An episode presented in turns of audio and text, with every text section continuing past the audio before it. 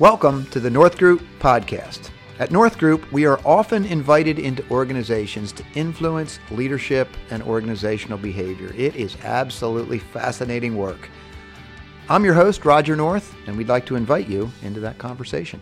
I've been in business uh, quite a long while, John, and I don't know how well my memory serves me on this, but it has to be many, many years, perhaps decades, where I've heard the phrase, the idiom, what gets measured gets done. And I think you and I both believe there's a lot of truth to that. Absolutely.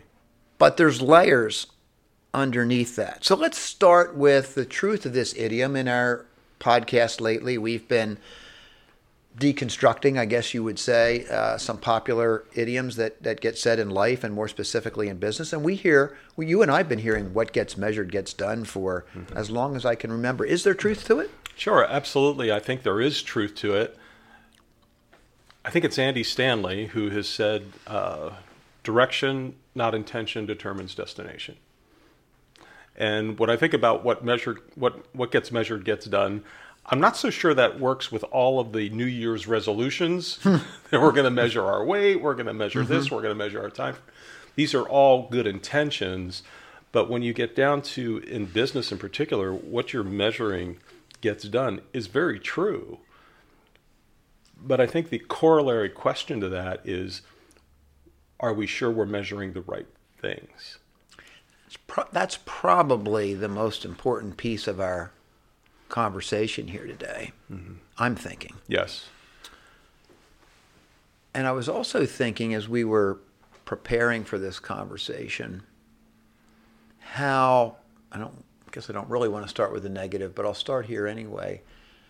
How human behavior can get skewed by the belief that what gets measured gets done and measurements that do not lead us to the most important outcomes. Yes.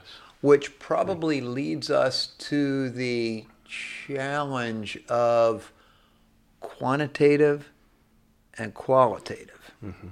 Because really setting up quantitative measurements is, I'm not sure I want to say easy, but easier mm-hmm. than setting up qualitative measurements, mm-hmm. which some may even regard as an oxymoron. What are your thoughts on and we want to put this in an organizational context. What are your thoughts about how you would effectively, as a as a as a leader of clarity, balance out qualitative measurements with quantitative measurements? So, at some level, Roger, I wonder if it's a forest for the trees style of conversation. So we hone in on what we want to measure. But do we ask ourselves why we are measuring it? And then why does it matter? And then a third why is what is our why hmm. That's a lot of whys, John. So it's three whys. It's three whys that kind of line up that way. But at some point, I think we have to come back to that. David Brooks had a great op ed in the Wall Street Journal a number of years ago. And it was around the timing of the explosion of data science. Okay. And data science has an awful lot of measures. So one of his tenets in this uh, in this op-ed was how the additional information creates really in, in many ways a lot of noise and the signal to noise ratio actually expands. So the more information we get, the more uh, confusing it can get to draw out of that the information that actually matters? Correct. That kind of idea? Absolutely. And with a preponderance of information, we could begin to see threads in that information that actually take us off of the core reason we were measuring it in the first place. Really good. I'm following you. Okay. So, for instance, when it gets to this qualitative quantitative piece, um, the the example was used. We can track all kinds of data about our interactions with our work teams and our workflow and we, we know that 76% of the time this is happening and our completion rate's at 34% and we have all of these interactions but what it can't tell us is why the close friend that we have that we only see twice a year at most we are closer with and engaging in conversation than the folks that we see 76% of the time hmm. so what does it really measure or, or do we give it context around what those measurements mm-hmm, are? Mm-hmm. So we're measuring performance, we're measuring effectiveness. Right now, we're measuring in this environment uh, retention, labor mm-hmm. force. What's a connected relationship look like? A lot of conversations are going on around that right now. We can measure interactions, but we can't necessarily measure the quality, Quality of the of those interactions. So let, let's pull back a second. I, I liked when you talked about context there, and that probably goes back to David Brooks's observation: is isn't it a organizationally speaking now, isn't it a leadership responsibility to continue to call people back to context? Absolutely. And context uh, in an organization, I think we would say, and, and many of the uh, popular writers now would say, that the why that sets the context is what we really need to understand. Yes. So this this WHY question is extraordinarily important. It's proliferating among people in our business and our clients, which I think is a wonderful uh, proliferation. And so it goes to purpose. So how do we relate uh, context to purpose, and then how do we contextualize our measurements? Some of which necessarily would be quantitative, but perhaps the most important of which would be qualitative. Yes. I would. I, I think there is a recognition which way the needle tilts. Okay. So if you're going to use a particular measure within your organization, understand what it's telling you. It's giving you a quantitative bent Okay. in that analysis. You need to come back at some point and say, okay, so what is, what what is the influence on the qualitative mm-hmm. aspect of it? Mm-hmm.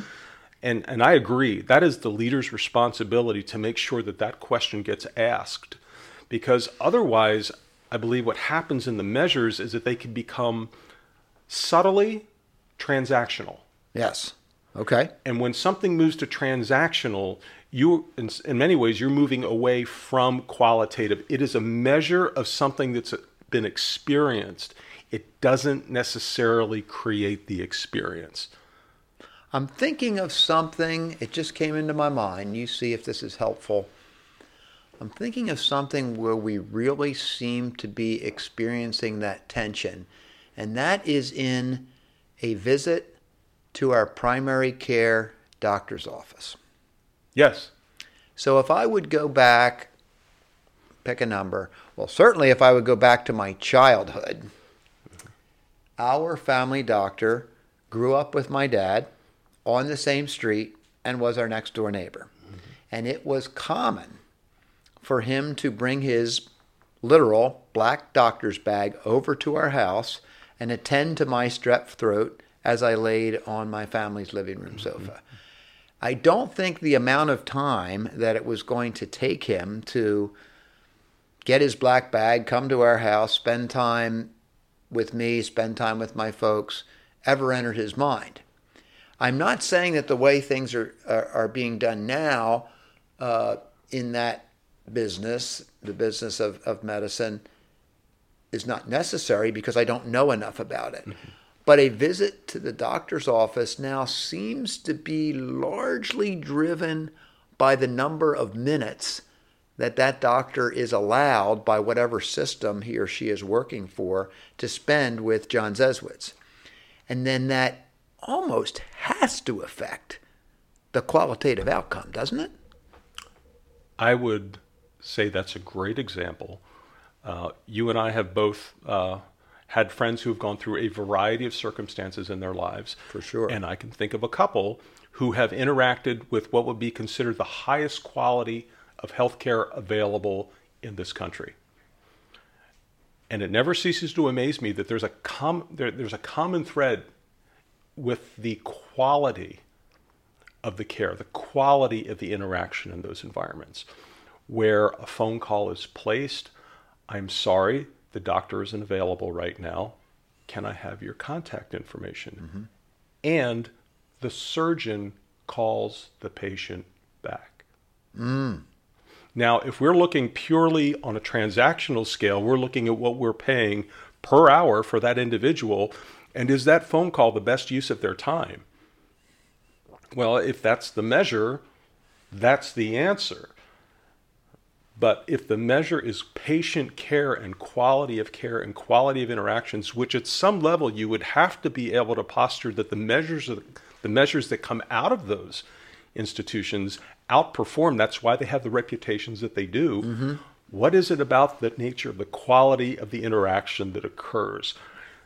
I'm reminded of a conversation that I had a few years ago uh, with one of two neurologists in the country of Kenya. Okay. And in in Kenya, there is a proliferation of uh, hydrocephalism. And in Kenya, so it's a swelling of the it's a swelling of the head. It it it, it complicates a lot of functions.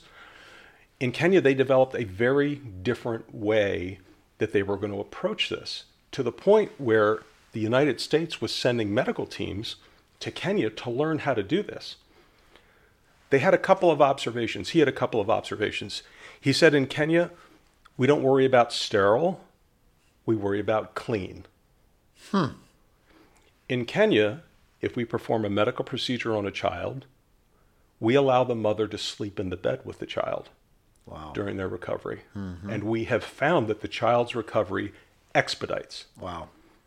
Now, if transactionally we are looking at speed and investment cost, that is one set of measures, but it isn't necessarily the, the story. Yeah, or the whole story. The whole story. And of course, our purpose today is not to criticize the I just the Absolutely. healthcare industry. I, I, just can't imagine how Incredibly complicated complex. we we are in the best healthcare system in the world. There are pieces of it we wish would operate differently, but I can't imagine how. Mm-hmm challenging that equation is over against cost and all the other factors. So let's switch it more to a, maybe a common business organization sure. where you and I would both know of businesses whose primary measurement, what gets measured gets done, mm-hmm. is something that has to do with money. Yes. And we would all have heard the phrase, you know, no margin, no mission, or, or, however we would characterize that. And there's absolute truth to that. We must pay attention to that number. Mm-hmm. I think that the ease of applying qualitative measurements, and you referred to data science earlier, the proliferation of measurements, quantitative measurements that are available, may be doing us a disservice at a certain level over against the difficulty of applying the very best qualitative measurements. Absolutely. And I think that would be a piece of what David Brooks proffered years ago is that the proliferation of those measures can obscure our values. Yeah, yeah.